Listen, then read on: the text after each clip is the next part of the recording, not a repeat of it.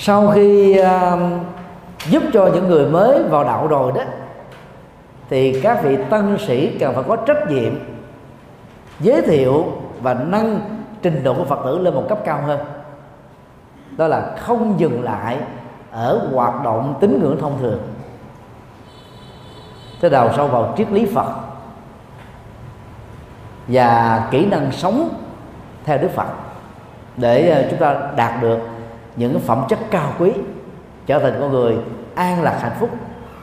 Bây giờ và tại đây rất tiếc là có rất nhiều vị tu sĩ cũng không hiểu rõ được cái tính phương tiện đó. Cho nên à, suốt cả một à, đề tu á, chỉ truyền bá đạo Phật phương tiện thôi. Qua các hoạt động tín ngưỡng thông thường. Các thể chế chính trị của Trung Quốc nỗ lực muốn xóa sổ đất nước Việt Nam khỏi bản đồ chính trị thế giới. Nhưng đã thất bại nhiều lần. Ít nhất là 60 lần họ nỗ lực trong à, 4.000 năm lịch sử. Và có một lần đó đô hộ Việt Nam đến cả 10 thế kỷ. Suốt 10 thế kỷ từ thế kỷ thứ nhất đến thế kỷ thứ 10 đó, gần như là Việt Nam không còn biết đến ở trong bản đồ thế giới nữa. Và chỉ được thừa nhận là gì? Một tỉnh của Trung Quốc thôi thì để cho người Việt Nam dễ dàng chấp nhận được đạo nho. Vốn là một tôn giáo chính trị và đạo lão vốn là một tôn giáo um, đó là thoát ly xã hội. Thì Trung Quốc đã đưa ra học thuyết tam giáo đồng nguyên. Tam giáo đây là ba tôn giáo lớn gồm có à, đạo à, thích ca tức là đạo phật đạo khổng tử tức là đạo nho và đạo lão đồng nguyên á, là cùng nguồn gốc tâm linh. Trên thực chất đó thì đạo nho đó là một thể chế chính trị. Được thể hiện qua là tam cương ngũ thường khác rất xa với đạo phật. Đạo lão đó thì dạy nghệ thuật đó, trường sinh à, bất tử. Sống ẩn cư ở núi cao rừng sâu. Giả từ à, cuộc sống à, xã hội và cộng đồng. Thì họ như là xa lánh cuộc đời. Họ trở thành những vị đạo sĩ bản sĩ thôi. Không có tính năng nhập thế. Về phương diện so sánh thì chúng ta có thể tạm ghi nhận rằng là một vài phương diện nhất định nào đó của đạo nho. Gần bằng với nhân thừa của Phật giáo, tức là đạo nhân bản.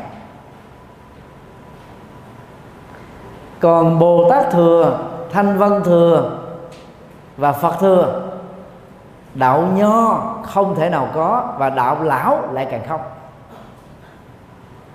Cho nên chúng ta không thể nói là ba tôn giáo này là cùng nguồn gốc với nhau. Nhưng mà người Trung Quốc rất là thâm như là những nhà lãnh đạo chính trị của họ trong lịch sử rất là thâm. Là một nước lớn, xâm lăng và thôn tính một nước nhỏ, hạ mình về phương diện tôn giáo và văn hóa, cho rằng đó hai tôn giáo của họ là cùng nguồn gốc với đạo Phật. Để cho Phật tử Việt Nam từ thế kỷ thứ nhất trước Tây lịch cho đến thế kỷ thứ 10 sau Tây lịch chấp nhận hai tôn giáo của họ tại Việt Nam như vậy đó bằng chủ trương tâm giáo đồ quyền đó thì người Trung Quốc đó, đã làm cho người Việt Nam chấp nhận tôn giáo mới có nguồn gốc từ phương Bắc. Mà trên thực tế đó mục đích này để, để làm cho vai trò của đạo nho có một cái chỗ đứng rất là vững chãi ở trong nền chính trị và văn hóa tôn giáo của Việt Nam. Kết quả của um, cái ờ, chính sách là tam giác đồng viên đó, đã làm cho người Việt Nam chấp nhận các thần linh của Trung Quốc. Và nền văn hóa gốc của Việt Nam bị mất dần trong suốt 10 thế kỷ bị đô hộ bởi Trung Quốc. Do đó, chúng ta không nên tiếp tục thừa nhận và xiển dương học thuyết tam giáo đồng nguyên của Trung Quốc. Vì như thế chúng ta vô tình đó, làm cho ý thức hệ chính trị của đạo nho đó được tồn tại. Và cái thái độ à, sống ẩn cư đó, vốn là rất là xa là với chủ nghĩa nhập thế của Phật giáo mà đạo lão thường chủ trương đó là ảnh hưởng trong xã hội cộng đồng. Đạo Phật về bản chất đó, được gọi là nhập thế. Các Phật tử tại đây có ai à, ghé thăm chánh điện chùa Giác Ngộ kể từ à, sau năm tây tháng 9 2016 chưa? Phần lớn trả lời là có hết rồi.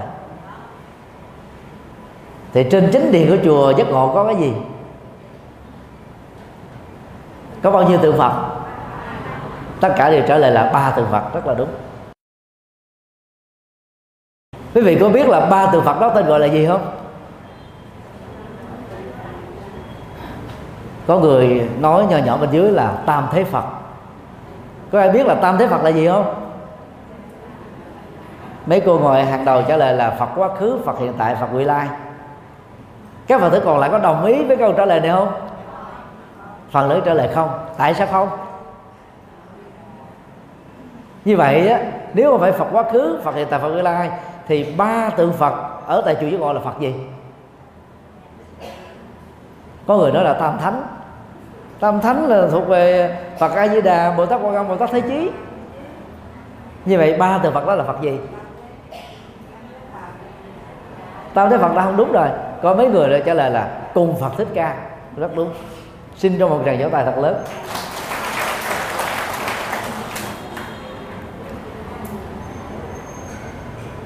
Về à, trình tự của ba từ phật này đó thì thông thường á, bên tay trái là đức phật trong ấn thế thiền định.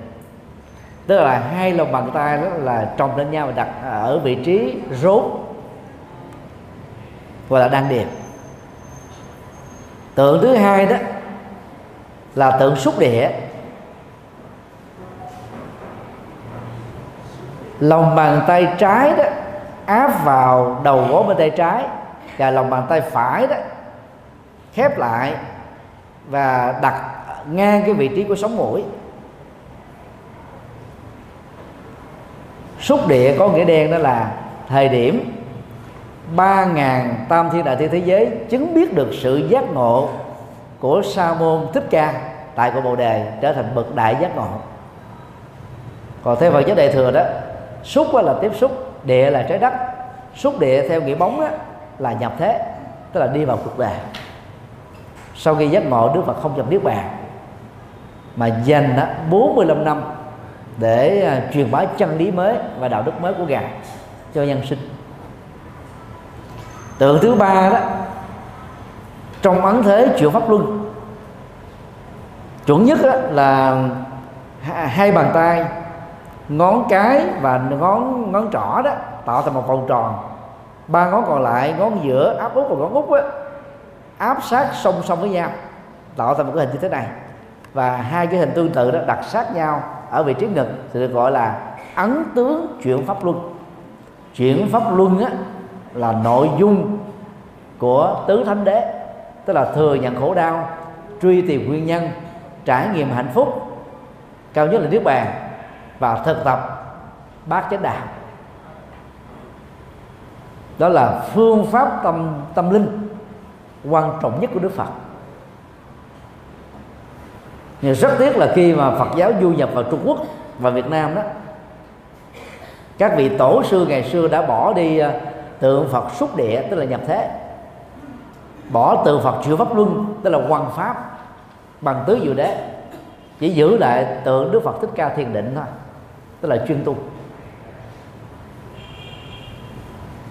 Và Phật giáo ở một số nước đại thừa trong đó có Nhật Bản, Việt Nam, Trung Quốc, Triều Tiên và Tây Tạng. Thì có khuynh hướng là xây chùa ở núi cao và rừng sâu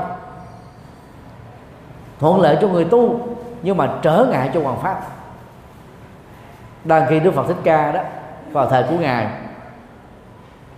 một vài tháng đầu sau khi giác ngộ do chưa có chùa đức phật và tăng đoàn đầu tiên đó phải bắt đắc dĩ ngủ ở gốc cây mỗi ngày một đêm. Ờ, một đêm một gốc cây. Sau khi nhận ờ, chùa trúc lâm do đức vua tần bà sa la hiến cúng đó, Đức Phật đã không tiếp tục ở rừng núi nữa mà ngài ở chùa. Cho đến hết cái cái cuộc đời còn lại của ngài, tức là gần 45 năm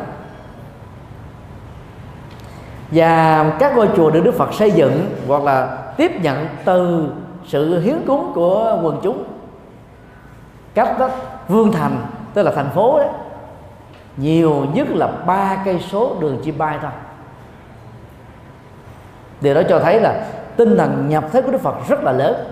Vì ngài không muốn quần chúng mất nhiều thời gian lên núi và vào rừng để chiêm bái và lắng nghe chân lý của ngài.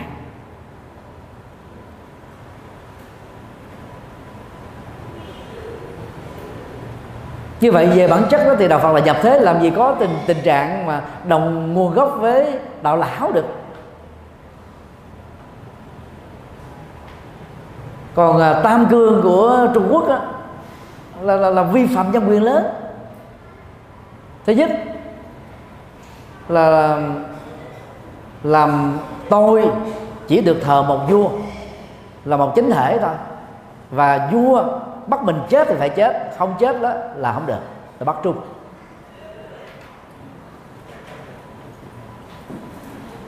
Còn cha buộc con cái chết là phải chết. Con cái mà không chết theo cái lời quyết định của cha là bắt hiếu. Còn người nữ đó suốt cả một kiếp người phải lệ thuộc vào người nam. À, khi còn độc thân á thì lệ thuộc vào cha khi hôn nhân á thì lệ thuộc vào chồng. Khi chồng chết á, thì lệ thuộc vào con trai trưởng chứ không được quyền độc lập. Thế đây là vi phạm nhân quyền lớn nói theo cái bối cảnh hiện đại. Và đạo phật là chủ trương bình đẳng giới tính chủ trương tự do chủ trương dân chủ.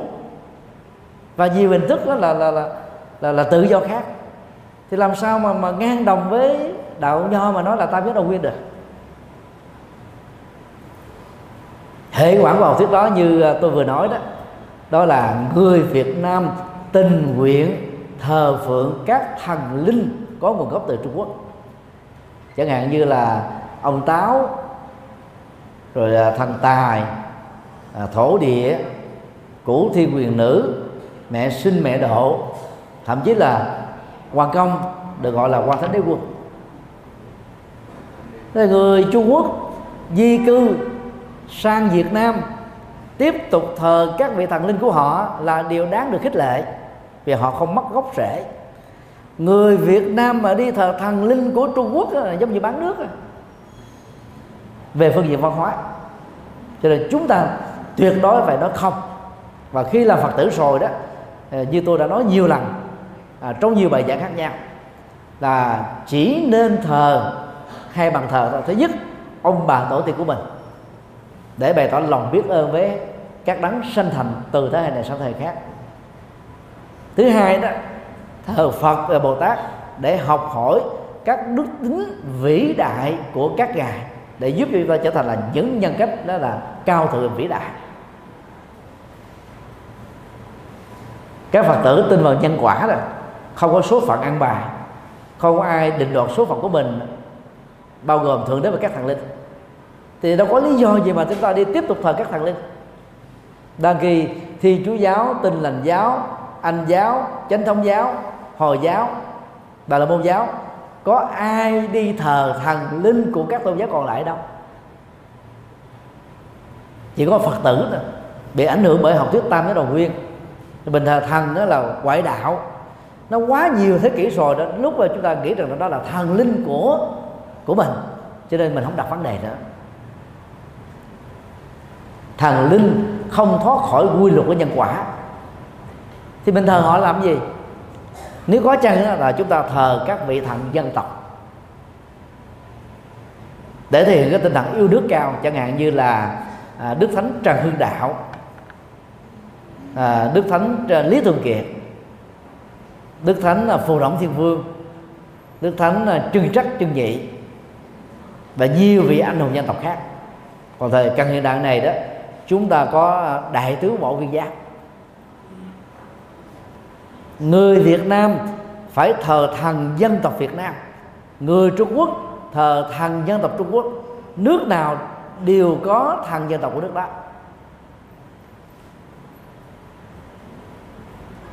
Điều nguy hại hơn mà tôi muốn chia sẻ đó là gì? Khi chúng ta chấp nhận các thần linh của các tôn giáo khác trong sự thờ cúng của mình rồi đó chúng ta đã biến đạo phật trở thành tôn giáo tín ngưỡng. Là vì những phương diện à, à, cao cấp khác của phật giáo là ứng dụng hành trì rồi xã hội quan đạo đức quan nhân sinh quan thế giới quan tu tập quan giải thoát quan phần lớn bị chúng ta phớt lờ đi. Chỉ giữ lại cái cái phương diện tín ngưỡng đó và bằng cách này đó chúng ta đã làm cho đạo Phật bị quay lưng bởi giới chính trị giới kinh doanh giới trí thức và giới trẻ. Thế những thành phần này đó người ta không có tin vào cái cái, cái tín ngưỡng được các tôn giáo nhất thần và đa thần chủ trương. Nếu có thì số lượng không nhiều lắm. Thì nói điều đó để muốn nhắc nhở các vị phật tử đó tức là ngoài sinh hoạt thờ phượng lễ bái cúng kính. Nó thuộc về thuần tín ngưỡng. Chúng ta cần phải đọc nhiều kinh để mở mang trí tuệ.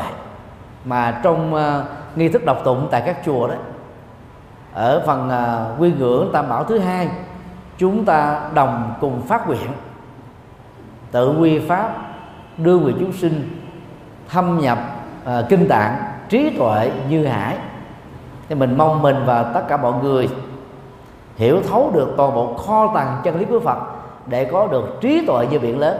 Nhưng trên thực tế đó, do vì mình ảnh hưởng các pháp môn từ Trung Quốc, phần lớn các tu sĩ và phật tử tại gia suốt cả một kiếp tu chỉ đọc có một vài bài kinh thôi. Thì làm sao nó có được trí tuệ như biển được? Đó là một cái thiếu sót lớn do tính ngưỡng mà ra. Nói như vậy thì tôi không có ờ, dụng ý ờ, đã phát các ờ, pháp môn. Cái pháp môn mà các vị đi theo đó thì cũng tốt thôi. Thì ngoài việc đọc các bài kinh thuộc pháp môn của mình đó thì các phật tử nên mở rộng cơ hội cho mình nó tăng trưởng được trí tuệ. Nào giờ thì chúng ta biết có ba phương trí, trí tuệ. Trí tuệ do học rộng hiểu nhiều kinh điển Phật dạy cái này phần lớn các Phật tử tại gia chưa đạt được. Cần phải nỗ lực cho cho được. Thứ hai trí tuệ do chúng ta nghiền ngẫm thấu đáo và đúng cách chân lý Phật dạy. Nhưng mà đọc mà mình à, cầu phúc không có hiểu gì hết á, thì không thể nào phát triển được trí tuệ. Thứ ba trí tuệ do ứng dụng lời Phật dạy bao gồm đạo đức thiền định vào trong đời sống thực tiễn cho nên chúng ta trở thành một người rất là minh triết.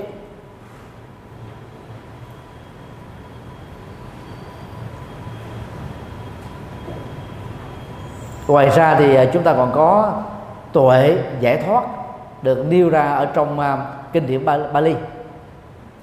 Tiếng Bali gọi là Banya Vimukti. Giải thoát khỏi nỗi khổ niềm đau bằng trí tuệ. Phần lớn các phật tử bỏ qua cái yếu tố rất quan trọng này.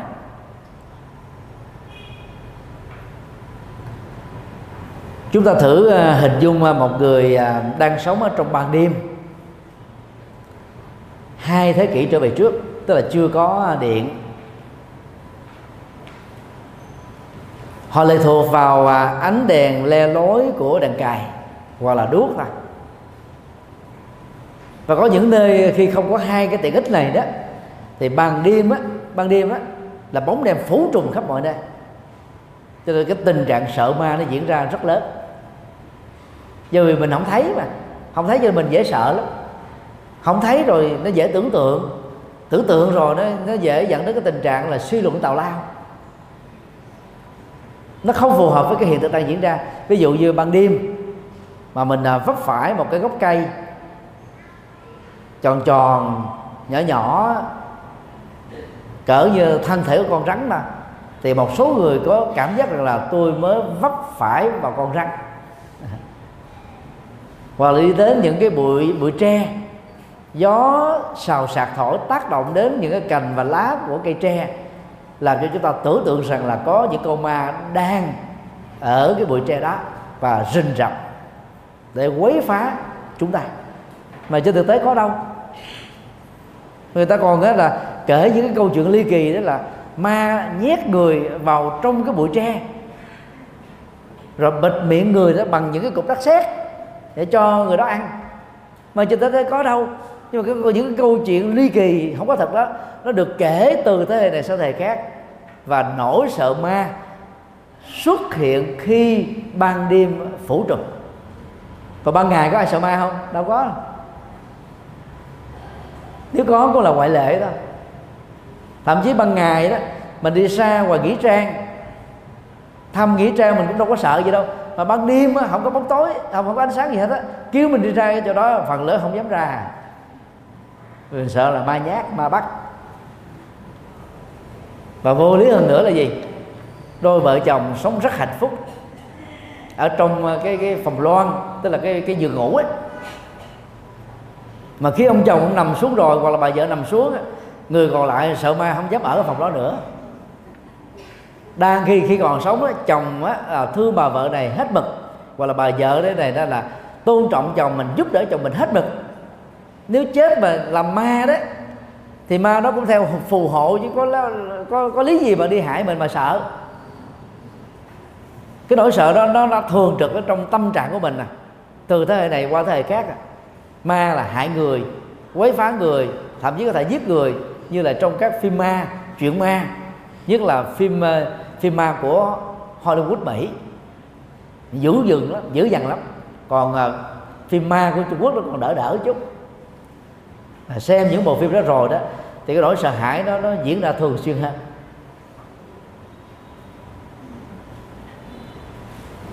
Còn về à, bản chất đó, tái sinh học thuyết 12 nhân duyên đó Đức Phật đã dạy chúng ta rồi là sau khi nhắm mắt liền cõi đời vài tích tắc sau thôi tâm thức đó, không mất đi có mặt ở trong bào thai mới để trở thành là một cô cậu bé mới với tư cách là một cái phôi thai. À, trung bình 10 tháng sau đó trở thành một cô cậu bé. Lấy đâu mà làm ma, làm quỷ mà đi quấy phá cuộc đời? Như con người đã hình dung đâu. Ấy thế mà, con người ta cứ sợ về ban đêm thôi. Như vậy, bóng tối đó làm cho người ta tưởng tượng tưởng tượng đó là một lý do để dẫn đến nỗi sợ hãi. Thì nó gọn lại, bóng tối tạo ra nỗi sợ hãi. Còn sống ở ban ngày khi mà mặt trời vằn vặt chiếu soi nỗi sợ hãi đó được biến mất mặt trời trong Phật giáo tượng trưng cho trí tuệ. Hiểu biết. Như vậy là khi mình phát triển à, à, tuệ giải thoát thì à, trí tuệ được tăng trưởng nhiều chừng nào đó thì chúng ta giải phóng mình khỏi các nỗi sợ hãi khỏi nên là nỗi khổ và niềm đau. Ai có kiến thức Phật pháp nhiều tự động là vẫy tay chào với mê tín dị đoan không còn sợ nữa. Mê tín dị đoan tạo ra biết bao nhiêu nỗi sợ hãi. Ở đây có phật tử nào làm nghề buôn bán ở chợ An Đông không? Không có ai hết. Thì à, tôi tôi kể với quý vị nghe về cái quy luật á. Nội quy của chợ An Đông như thế này. Bất kỳ người buôn bán ở chợ An Đông nào, thắp hương á, thì đều bị phạt phạt rất nặng. Và vài ba lần mà nếu không có ờ, cải thiện đó, là người ta rút ờ, cái cái ờ, cái môn bài. Không cho người đó tiếp tục buôn bán nữa. Lý do tại sao? Vì cái rủi ro cháy bởi hiện tượng đốt giấy vàng mã và đốt đốt hương đó là rất cao. Như vậy, những người khai trương buôn bán ở chợ đông đâu có thắp hương và cúng kính gì đâu. Người ta vẫn già dễ nhà an dương dương đối diện với chợ đông là bán đắt đỏ lắm. Cây vàng, với cái diện tích đó là 3 mét 18 mét. Nó mất gấp 3 cho đến 10 lần so với những khu vực mặt tiền đường còn lại ở những khu không thuộc về chợ, như là chợ lớn, như là chợ đông. Tức là những người ờ, bán chợ đông là không hề thắp hương nè không hề đốt giấy dân mã tại chợ của mình mà tại sao họ vẫn bán đắt? Là bởi vì ờ, chợ nó có nhiều ờ, thứ để mua giá cả phải chăng? À, buôn bán có tâm lý à, biết quảng cáo rồi biết à, khuyến mại. Thì tự động đó là cái sản phẩm hay là dòng sản phẩm đó đó có chỗ đứng ở trong thương trường. Thì về nhân quả buôn bán như vậy là có lời có lời thì ngày càng được tăng trưởng thế thôi. Nhiều ngôi chợ khác không có những quy định tương tự á, hiện tượng bị trái chợ diễn ra thường xuyên chẳng hạn như là chợ Việt Nam ở Tiệp Khắc chợ Việt Nam ở Ba Lan gần đây là chợ Việt Nam ở Úc bị trái. Mà người ta suy luận rằng là do những lợi ích nhóm đối lập nhau mà ta phải hại nhau bằng cách là đốt chợ. Thế hiện tượng mà trái chợ đó đó hiếm khi xảy ra với cộng đồng người nước ngoài tại sao nó chỉ diễn ra với người việt nam? Còn có rủi ro của điện về chập mạch, hay là rủi ro về thuốc lá ở đâu nó cũng có. Tại sao nó chỉ xuất hiện nhiều với với người Việt Nam? Đó là cái câu hỏi mà những người làm công tác an ninh của nước ngoài người ta đặt ra. Thì người ta mới đưa đến một cái kết luận rằng là không tìm thấy những cái dấu hiệu gọi là trái tự nhiên, cho nên ta tạo kết luận là có người phá. Đó là những người đó lập nhau, về quyền lợi kinh tế.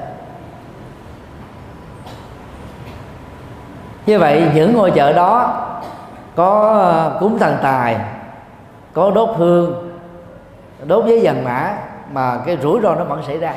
Trắng tay vì phần lớn người Việt Nam buôn bán chợ nước ngoài đó là trốn thuế. Cho nên cái khai báo của họ nó không có ờ, chuẩn xác. Do đó khi mà quả quạng đến đó, thì toàn bộ đó là trắng tay không có là là được bảo hiểm hoàn trả lại và cũng không có gì để chứng minh rằng là mình đã bị tổn hao một cái khoản tiền lớn đó. Vì không có bằng chứng. Thì nói dòng do như vậy để cho thấy rất rõ là gì. Khi mà mê tín gì đâu có mặt á, thì nỗi sợ hãi nó sẽ núp bóng với cái dưới hình thức là sự chấn an. Nó làm cho mình đó là làm dư thừa để mình được chấn an. Rằng là mình sẽ được bình an. Không có chuyện xấu gì xảy ra với mình hết á. Mà trên thực tế một bất cẩn nhỏ có thể làm cho mình trở thành là khánh tận tài sản. Khánh tận tài sản. Do đó à, người tu học Phật phải phát triển à, tuệ giải thoát. Một khái niệm rất quen thuộc ở trong Phật giáo à, Bali tức là Phật giáo Nguyên Thủy đó nhưng là rất xa lạ với Phật giáo Đại thừa. Vì người ta ít cái xuyển dương khái niệm này mặc dầu trong kinh điển Đại thừa vẫn có.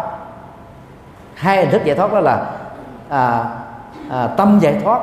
Và tuệ giải thoát. Tâm giải thoát là gì? Giải phóng tâm khỏi mọi trói buộc và chấp trước. Chấp quá khứ chấp hiện tại chấp vị lai chấp mình chấp người chấp tự ái chấp tự cao chấp mặc cảm tự ti. Và nhiều hình thức tế gì khác về về cảm xúc.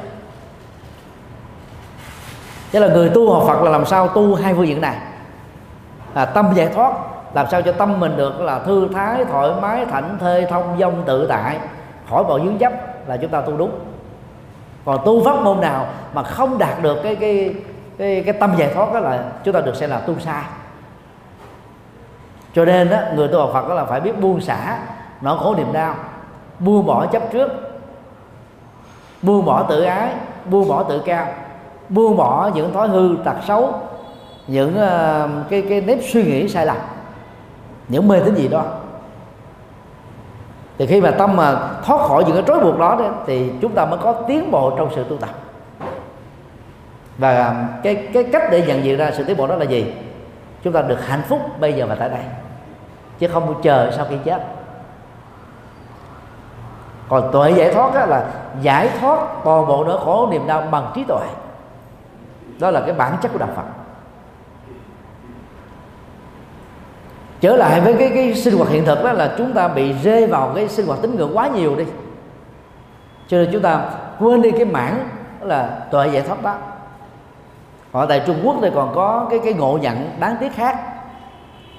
Xảy ra với hai khái niệm sau đây. Khái niệm một sở tri trước và khái niệm hai giải thoát tri kiến. Sở tri trước á, là một ngữ danh từ. Có nghĩa đen đó là gì? Các chướng ngại của kiến thức hay là các chướng ngại của hiểu biết hay là các chướng ngại của trí tuệ. À, trong kinh đó Đức Phật nêu ra rất nhiều các loại chướng ngại đó. Mà điển hình nhất là gì? Sanh ở cái vùng đó là khỉ kho gò gái biên địa hạ tiện. Nơi mà hoạt động giáo dục rất là lạc hậu thì ờ, chúng ta khó có thể phát triển được tri thức lớn, trí tuệ lớn. Sinh ra trong cái thời kỳ chiến tranh, toàn bộ các trường lớp phải đóng cửa, làm sao mình có cơ hội đi học mà mở mang được kiến thức. Sinh ra trong một cái cái hoàn cảnh sống và gia đình sống quá nghèo. Và chính thể đó là không có ờ, là bao cấp về giáo dục, cho nên đó là gia đình không có tiền để cho mình được đi ăn học.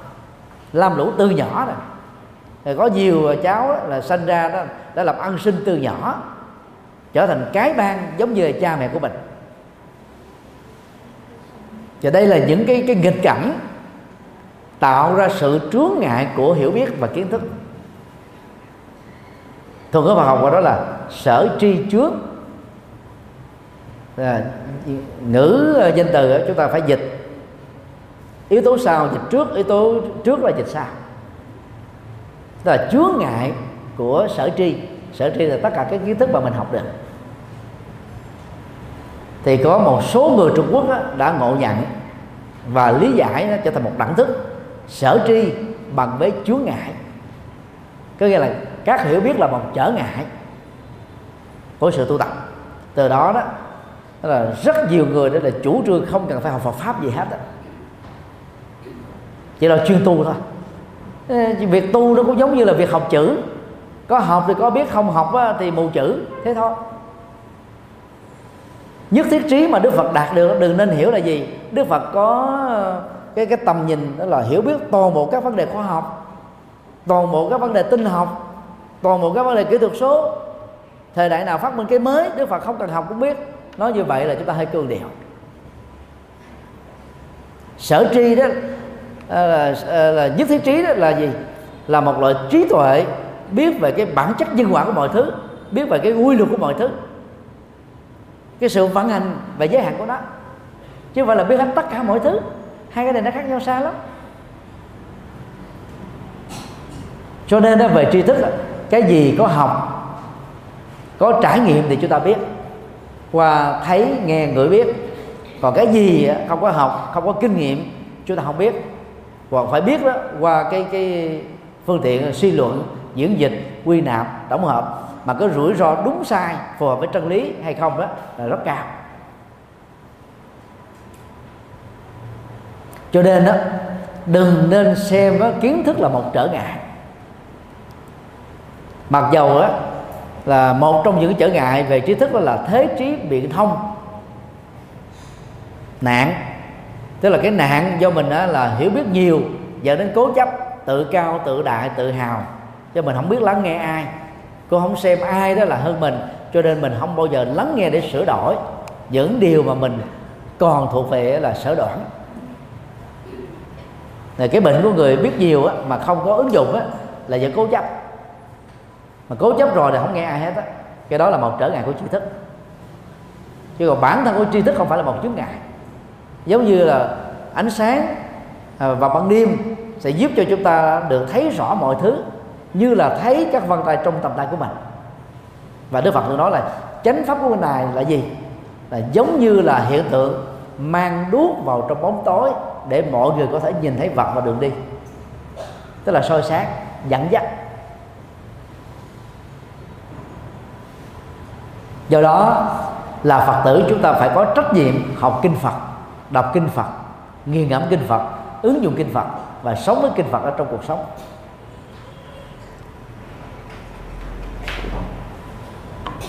Khái niệm thứ hai đó mà Phật giáo Trung Quốc thường sai lầm đó là giải thoát tri kiến. Và đây cũng là một ngữ danh từ. Nó là một trong năm yếu tố à, giải thoát hương hay là ngũ phần hương thì bốn yếu tố còn lại đó là hương đạo đức, hương trí tuệ, hương thiền định, hương giải thoát.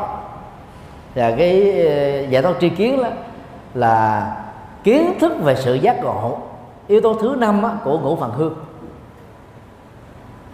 Trong kinh tạng Bali đó, Đức Phật thường mô tả nội dung của ờ, giải thoát tri kiến bằng ờ, bốn câu như thế này. Tái sanh đã tặng, hạnh thánh đã thành, việc nên đã làm không còn trở lại sanh tử lần nữa. Tái sanh đã tặng nghĩa là sau khi giác ngộ chứng đắc được ba tự giác lớn à, à, thấy rõ được quá khứ của bản thân thấy rõ được nhân quả tái sinh của chúng sinh trong à, tương lai và thấy rõ à, cuộc sống của mình hiện tại là toàn bộ nỗi khổ niềm đau và nguyên nhân đã được kết thúc. Người đó được gọi là giác ngộ. Cao là thành phật ở mức độ đơn giản hơn là thành a la hán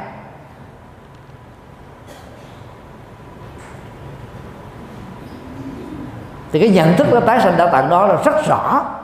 Không cần phải ai kiểm chứng mình. Khi mình hiểu rõ một vấn đề gì đó, thì kiến thức đó là kiến thức chuẩn. Có người làm chứng thì tốt, không có người làm chứng cũng không sao. Có người kiểm chứng thì tốt, không có người kiểm chứng cũng không sao tự chúng ta có được cái nhận thức đúng đó thì mọi việc nó diễn ra là đúng thôi. Hạnh thánh đạo thành có nghĩa là các hạnh của bậc thánh, bao gồm sáu ba la mật từ bi, hỷ, xã, vô ngã, vị, tha, vân vân. Chúng ta đã thực tập trọn vẹn và đạt được ngay trong kiếp sống này. Đã hoàn thành hết là không còn cái gì để tu nữa. Không còn cái gì để cần thiết phải phấn đấu nữa, thì được gọi là viên thành hạnh thánh việc nên đã làm tức là những việc độ sinh giúp đời cứu người những là việc nào cần thiết làm trước thì đã làm trước việc nào cần làm thứ yếu thì làm thứ yếu việc nào làm, sau cùng thì cũng đã làm. Nghĩa là phải dấn thân phụng sự nhân sinh chứ không phải chỉ tu cho riêng mình phải làm hết tất cả những việc đáng làm. Gồm có trách nhiệm gia đình trách nhiệm xã hội trách nhiệm quốc gia trách nhiệm quốc tế với tư cách là công dân của một đất nước và công dân toàn cầu thì ai mà chưa thế thì thì những việc đáng làm là chưa hoàn thành. Còn các đức phật đó, đều là làm những việc đáng làm. Không còn trở lại sanh tử lần nữa. Tức là từ đó về sau đó, nếu tiếp tục có mặt là có mặt do nguyện từ bi, cứu độ độ sinh thôi, chứ không phải là do nghiệp ái dẫn dắt chúng ta vào trong sanh tử và luân hồi. Cái đó được gọi là kiến thức về sự giác ngộ trong chữ hán gọi là giải thoát tri kiến. Một số người trung quốc là hiểu. một ngữ danh từ. Giải thoát được hiểu theo cái nghĩa đen là là gì? Giải phóng. Tức là cỡ bỏ vứt bỏ đi. À, tri kiến là kiến thức. Tức là những cái chúng ta học được ở trường lớp học được bằng chủ cái kinh nghiệm học được bằng sự uh, so sánh nghiên cứu. Giải thoát tri kiến bị ngộ nhận trở thành là chỉ vứt bỏ kiến thức đi buông bỏ kiến thức đi. Thì từ đó đó nhiều trường phái của Phật giáo Trung Quốc đó, chủ trương là tu rục tu rị thôi. Cái đó là một cái sai lầm lớn. Như vậy đó bằng cách tu này đó chúng ta sẽ không thể nào đạt được là tuệ giải thoát. Giải thoát nỗi khổ niềm đau do chúng ta tăng trưởng trí tuệ. Điều đó cho thấy là cái vai trò của trí tuệ là rất lớn ở trong đạo Phật mà không có tôn giáo nào có thể tương đương vì các tôn giáo phần lớn là nhấn mạnh về tín ngưỡng và niềm tin thôi. Niềm tin không được quyền đặt vấn đề. Nó vòng vo như thế đó chỉ để nhấn mạnh đến một cái góc độ rất quan trọng đó là là các phật tử các quý vị nên có trách nhiệm sở hữu các bản kinh Phật ở trong nhà của mình. Về phương diện này thì, thì tín đồ Phật giáo là thua xa tức là tín đồ của đạo Thiên Chúa giáo, Tin lành giáo, Chánh thống giáo, Anh giáo, Hồi giáo. Vì ở trong nhà của các loại tín đồ đó đó nếu có 10 thành viên thì họ phải có 10 quyển kinh thánh. Và khi đi đâu đó các thành viên đó phải có trách nhiệm mang quyển kinh thánh đó đi theo cái vali của mình.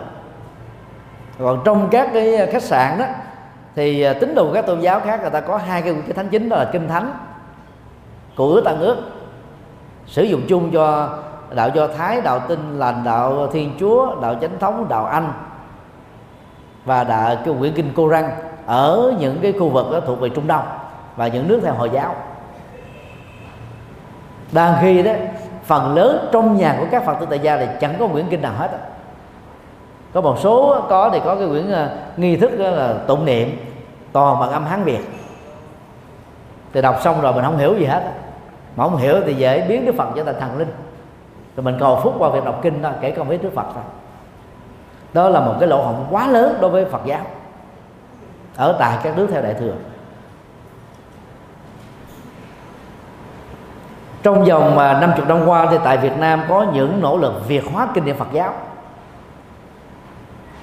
các bậc tiền bối đi trước gồm có à, trưởng lão hòa thượng trí tịnh hòa thượng trí quang hòa thượng dứt hạnh hòa thượng à, thanh từ. Và nhiều vị hòa thượng khác. Nhưng mà chúng ta chưa có được cái, cái quyển nghi thức đọc tụng là thống nhất trên toàn quốc. Hiện tại đó những nỗ lực đó thì phần lớn là dịch lại. Cái nghi thức tụng niệm của Phật giáo Trung Quốc thôi mà ngày xưa đó gọi là nhị thời khóa tụng. Vì Trung Quốc ngày xưa đó mỗi ngày tại các chùa chỉ tụng có hai thời thôi thời khuya và thời tối. Thời tối vào lúc 6 giờ thời khuya đó là vào lúc 4 giờ. Về sau này phát triển thêm đó là trở thành là tứ thời khóa tụng. À, ngoài thời khuya thời tối thì còn có thời 10 giờ rưỡi trưa để cúng ngọ và 4 giờ chiều để cúng cô hồn. Quyển nghi thức đó là do ngọc long quốc sư soạn. Và được việt nam mình nhập cả nguyên si, được phiên âm hán việt hoặc là gần đây được à, phiên dịch thuần việt. Thì toàn bộ nội dung của nó chỉ là những bài kinh tín ngưỡng thôi. Không có những bài kinh dạy về thế giới quan, nhân sinh quan, xã hội quan, đạo đức quan, tu tập quan, giải thoát quan. Sáu phương diện rất quan trọng của đạo phật.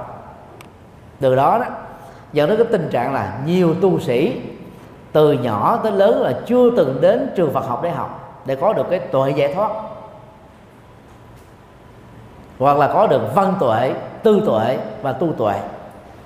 Cho nên á dẫn đến cái tình trạng này chỉ truyền bá một đạo Phật rất là đơn sơ và bình dân.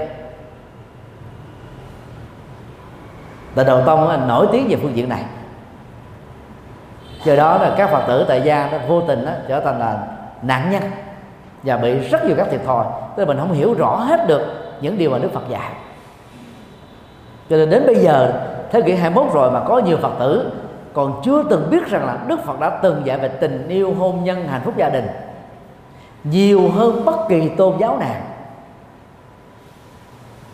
Có nhiều người còn không biết đó và nhiều người ta còn lên tiếng phê phán rằng là à, giảng dạy tình yêu trong chùa là, là sai với luật Phật.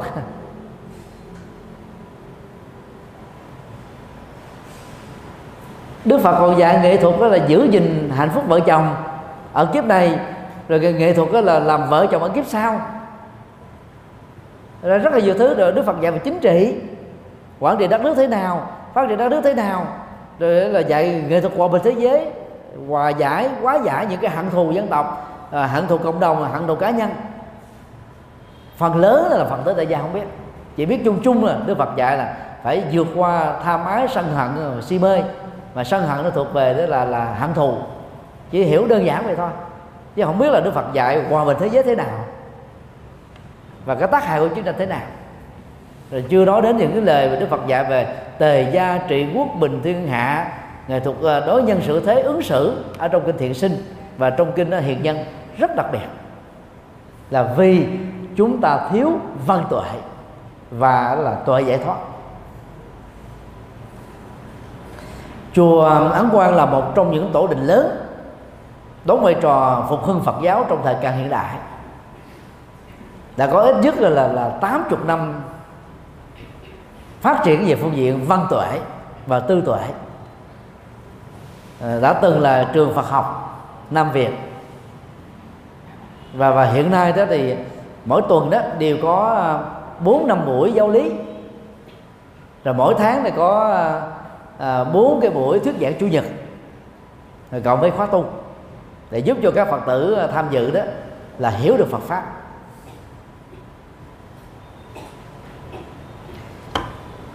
Nêu vai trò của văn tuệ tư tuệ tu tuệ và giải thoát uh, giải thoát uh, tuệ giải thoát đó.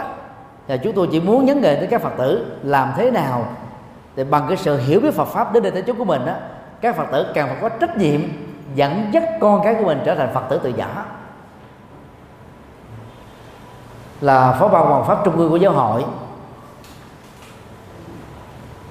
Trong vòng 5 năm qua, và trước đó đó là 10 10 à, năm, tôi đã có cơ hội đi thuyết giảng Phật pháp à, trên ba miền của đất nước. Bốn lần ở Hoa Kỳ, ba lần ở châu Âu, hai lần ở à, châu Úc, hai lần ở Nhật Bản, một lần ở Hàn Quốc. Hàn Quốc và Nhật Bản là trung bình 15 ngày. Còn à, các nước còn lại đó là trung bình là hai tháng. Và mỗi đợt như vậy trung bình đó là 60 đến 70 bài pháp thoại. Tức là chúng tôi đã có cơ hội là thuyết giảng ở hàng trăm ngôi chùa ở nước ngoài. Thì thấy cái tình trạng giống nhau, cũng giống như trong nước thôi. Đa số phật tử đó, kiến thức phật pháp vỡ lòng rất kém.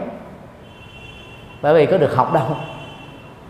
Các chùa có dạy đâu tăng ni thì truyền bá tín ngưỡng thôi. Từ đó nó dẫn đến cái tình trạng là nhiều phật tử hiểu phật pháp lơ tơ mơ.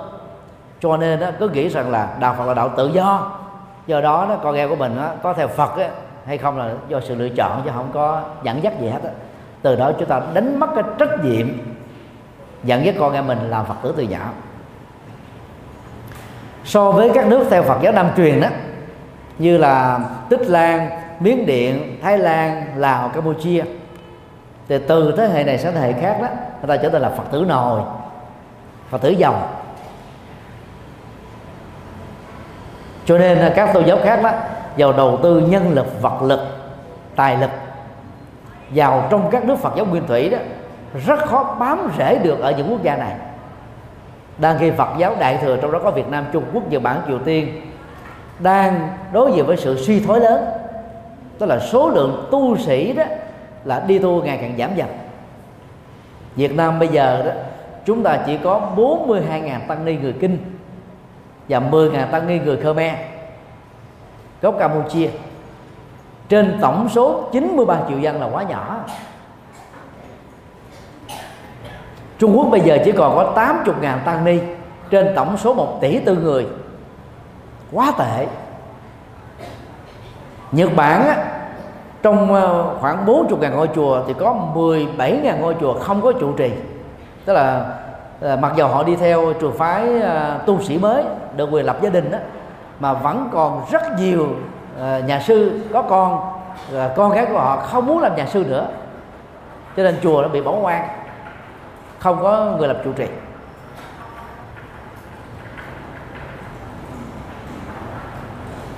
Đang khi Thái Lan nó có 400 ngàn tăng ni trên tổng số 66 triệu dân. Miến Điện là nơi à, có số lượng tăng ni lớn nhất toàn cầu 800 ngàn tăng ni trong đó 550 ngàn tăng và 3, 250 ngàn ni. Rất ấn tượng. Chúng ta thử đặt câu hỏi tại sao nó có một sự suy thoái là giới trẻ không còn muốn làm tu sĩ nữa? Là khi ai cũng biết là tu là hưởng phước, có trí tuệ, gia đình hưởng được cái công đức đến mấy đời. Là bởi vì cái cách làm đạo của chúng ta đó, nó chỉ đơn giản là dừng lại ở tín ngưỡng thôi. Và những thứ đó đó, nó có thể là thu hút với bình dân. Bởi vì người ta là muốn đầu tư ít mà có được cái kết quả nhiều. Tôi muốn người ta làm nhiều hơn nữa, người ta làm cũng không nổi. Là hứa hẹn thôi đang khi đó với kinh doanh với chính trị với tri thức với trẻ người ta không có nghĩ đơn giản như vậy. Cái thành công của họ đó là đều trả giá bằng những cái nỗ lực rất là bài bản. Thậm chí là được là lót bằng những việc thất bại nữa.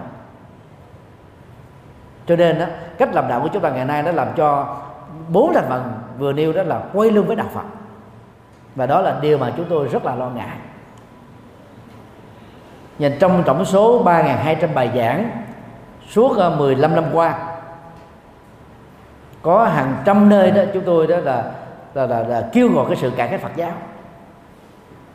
Mà các Phật tử phải đóng một cái vai trò quan trọng đó là làm thế nào để trong mỗi gia đình đó nếu chúng ta có 10 thành viên thành viên đều là Phật tử và phải làm việc đó khi con cháu chúng ta mới lọt lòng thôi.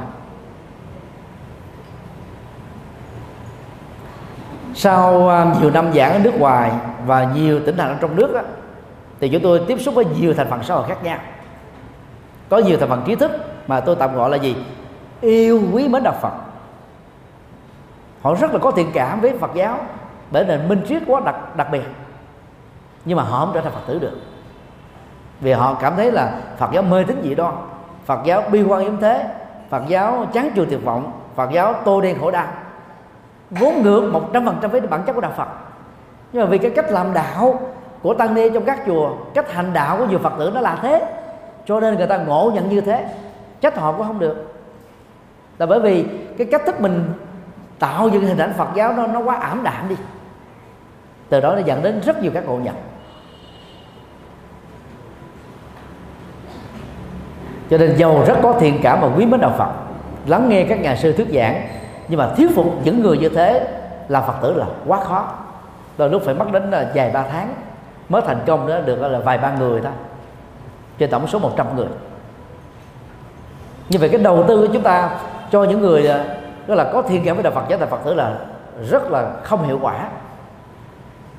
Đang khi các tôn giáo khác đó, thì người ta đầu tư đó bằng cách nhồi sọ con cháu của họ khi mới lọt lòng ta để dẫn đi nhà thờ từ nhỏ rồi bắt buộc cha mẹ là bắt buộc là đi nhà thờ cũng giống như là đi học vậy. Đi học một tuần thì 6 ngày có đây là 5 ngày. Đi nhà thờ là bắt buộc có một buổi trong ngày chủ nhật. Thì khi mà lớn lên đó là người ta trở thành một thói quen bữa nào mà không đi nhà thờ do bị bệnh do bị bận á người ta cảm thấy nó khó chịu lắm nó trống vắng lắm nó thiếu thiếu sót dữ lắm. Rồi từ đó nó, nó thôi thúc họ cứ canh đến cái ngày chủ nhật là phải đi nhà thờ. Như vậy thì không phải mất nhiều thời giờ để huấn luyện về sau. Chúng ta phải bắt chước các tôn giáo nhất thần về vấn đề này. Hoặc là trong Phật giáo á, thì các nước theo đệ thường phải bắt chước Phật giáo nguyên thủy ở Tích Lan, Miến Điện, Thái Lan, Lào, Campuchia về vấn đề này. Cho nên Phật giáo của họ chiếm là quốc giáo. Ít nhất là như Campuchia ngày nay cũng phải là 90% dân số là Phật tử. Tích Lan cũng phải là 75% dân số là Phật tử. Thái Lan và Lào là khoảng 95% Miến Điện cũng tương tự. Còn tại Việt Nam bây giờ đó là cái sĩ số Phật giáo là nó bị tuột dốc rất là thấp. Và nhiều Phật tử là cũng không biết là Phật là cái gì đó cứ đến cầu nguyện à, mong bình an à, gia hộ là hết. Ít có được những Phật tử như chùa Ấn Quang à, đi chùa, rồi tu học, vân vân. Ờ, nhưng mà mình có tự tu không à. Vậy hiếm có cả một gia đình cùng tu. Cái đó là do thiếu vắng vai trò của văn tuệ và tuệ giải thoát. Thì nói như vậy đó là để chúng ta thấy rất rõ là gì? Từ nhỏ, nếu các phật tử lớn tuổi với vai trò làm cha mẹ, anh chị em, dẫn dắt con, cháu và và em út của mình đó thì chúng ta không phải nhọc nhã, nhọc nhằn về sau này là từ nhỏ đi chùa thì các cháu con của chúng ta đó sẽ trở thành là người hữu dụng người tốt người có giá trị không hư đốn không nghiện ngập. Nên nó tốt đẹp cho cả cái gia đình của mình. Cho nên chúng tôi tha thiết kêu gọi các quý phật tử đó hãy à, phát tâm nhập thế. Giống như à, thi chúa giáo và tinh lành ta đứng ở các ngã tư đường ở các công viên ở các cái quảng trường phương tây là đầy dãy hiện tượng này. Họ có một cái uh, cái kệ nhỏ. Hoặc họ cầm ở trên cái ba lô của họ những quyển kinh thánh để sẵn sàng chờ đón bất kỳ ai đến. Kế bên đó là bắt là họ rao giảng họ tặng biếu họ cho số điện thoại họ đến nhà thăm họ kêu gọi họ hướng dẫn nâng đỡ để cho những người có thiện cảm đó trở thành là tín đồ của họ. Đang khi các phật tử thờ ơ về vấn đề này trước nhất là với người thân của gia đình mình. Kế đến là xã hội xung quanh.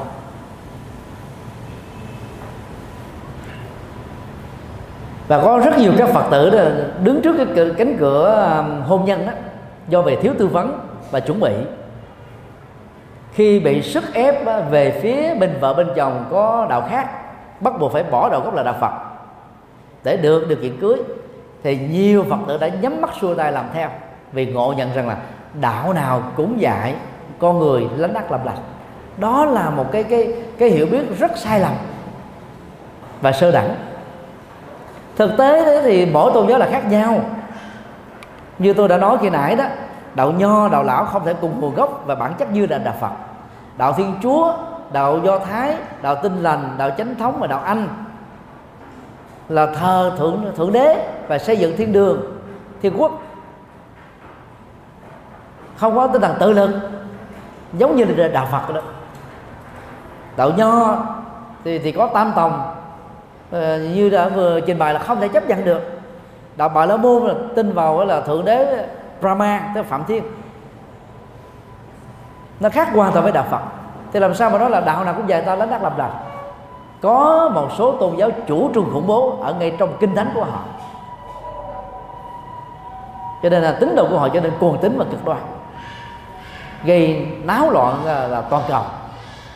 Bởi các hoạt động khủng bố khắp nơi. Chứ không thể nói là đạo đó nó giống với đạo phật hay là giống với đạo khác còn lại cho nên tính này.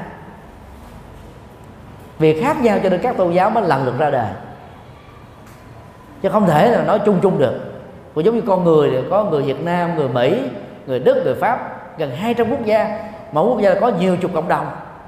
Nhiều là cộng đồng người khác nhau thì không thể nói là tất cả con người trên địa cầu này giống nhau hết. Có người da trắng da đen có người da vàng da nâu có người lẫn lộn giữa các màu da đó nữa. Thì tương tự các tôn giáo của bạn. do đó là chúng ta phải là tạo một thói quen mới. À, khi hôn nhân đó thì phải bắt buộc con em mình là là làm đám cưới với à, à, những người theo theo đạo Phật. Và nếu mà không theo đạo Phật đó, thì phải buộc con em mình đó giữ đạo gốc. Chứ không phải vì lý do hôn nhân mà bỏ đạo gốc của mình. Rồi sau này về ở chung rồi đó bị bên phía chồng phía vợ khác tôn giáo người ta là ứng xử gia trưởng bắt buộc.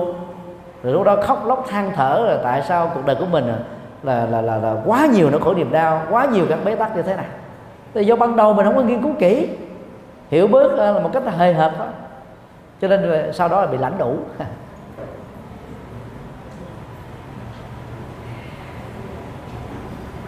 thì gần đây đó là mới có phong trào đó là tổ chức lễ cưới tại chùa.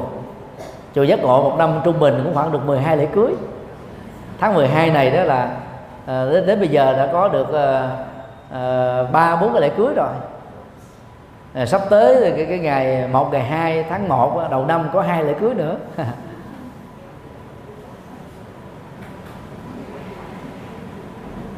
Không có kinh thánh nào dạy về hôn nhân sâu sắc hơn kinh phật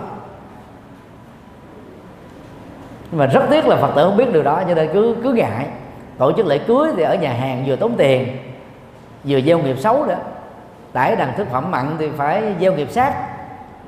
Thay vì cái ngày hạnh phúc nhất của cuộc đời của mình đó là phải tạo phúc tu đức, thì mình toàn là gieo nghiệp xấu không?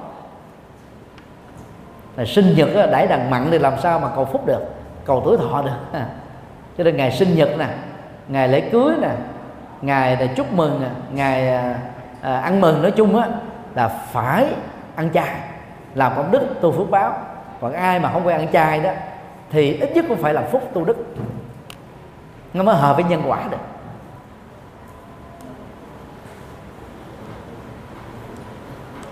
Thì đó là vài điều nói về cái vai trò của trí tuệ mà các phật tử tại gia cần phải ờ, phát huy để góp phần phát triển và cải cách Phật giáo dĩ nhiên bản chất là Phật không cần cải cách. Chúng ta chỉ cần cải cách cách hành trì sai lệch hoặc là chỉ thiên nặng về tín ngưỡng như à, nó đã từng xảy ra trong hai mấy thế kỷ qua thôi. Để chúng ta mở cánh cửa Phật pháp cho mọi thành phần trong xã hội đó là là là hướng đến để nhờ đó mà họ được lệ lạc lớn hồi nãy là tính nói vài ba câu rồi thì à, tạo câu hỏi. Rồi rốt cuộc cái nói hết luôn rồi.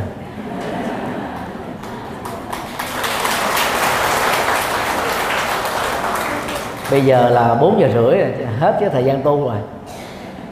Thôi ờ, phải đành là khép lại tại đây. Thì ờ, chúng tôi cũng tha thiết kêu gọi các quý phật tử ờ, tại tôi định đóng quan đó nên nhớ đây là cái trung tâm phật học lớn. Trung tâm tu học lớn. Nhưng mà hiện nay đó cái tình trạng tu học ở tại chùa Giảng Quan nó hơi bị xuống cấp á. Số lượng ít quá. Bữa nay có khóa tu không? Có khóa tu mà chưa được 200 người nữa còn những cái tuần lễ chủ nhật mà không có khóa tu chỉ có chưa được trăm người. Tức là bị xuống cấp á. Mà muốn nhờ khắc phục tình trạng này thì các phật tử phải có trách nhiệm. Những người phụ nữ có chồng đó là cố gắng vận động chồng mình đi theo còn ai chưa lập gia đình này nhớ là khi đến chùa dẫn bồ mình đi theo. Thì một trở thành hai.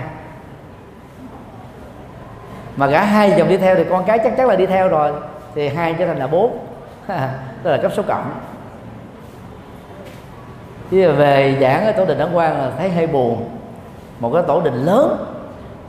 Mà số lượng khóa tu chỉ có 200 người. Chùa giác ngộ nhỏ xíu. À, khóa tu đó là được sáu trăm rưỡi là tối thiểu cho đến 800 người. Từ sáng cho đến uh, sáng 6 giờ rưỡi đến ờ, uh, 5 giờ chiều. À, chùa Hoàng Pháp á, có hai mẫu rưỡi đất thì khóa tu trung bình đó là ba ngàn rưỡi người. Ở lại 7 ngày còn một tháng một lần á, thì cũng khoảng là gần 10 ngàn người. Chùa tu viện Tường Vân á, của đại đức Phước Tiến thì cũng gần 3 ngàn người, tức là tăng dụng hết mặt bằng. Nhà tổ đình ấn quang thì 3 ngàn mét, điều kiện tiện ích thì không có thiếu cái gì. Ở ờ, ngay trung tâm của thành phố, mà các phật tử đến dự khóa tu ờ, khoảng 200 người thì ít quá. Đó là mình không biết là tận dụng cái phước mình đang có. Cho nên á, mỗi ngày chủ nhật, dầu có khóa tu hay không có khóa tu, làm sao là mỗi một cái bàn ở mỗi giải ít nhất là phải có bốn người ngồi. Chứ hiện nay mỗi bàn có ba người ngồi có bàn ngồi có hai người. 15 giải. À, 15 bàn. Mỗi giải nhân 3 là 45 là mỗi một giải 9 người 45 nhân 9 có trăm mấy chưa được 200 ít quá. Mà toàn là U50, U60, U70 không? Bữa nay quý vị qua chùa giác ngộ là sáu với là thanh niên. Học với là từ lớp 8 cho đến là đại học.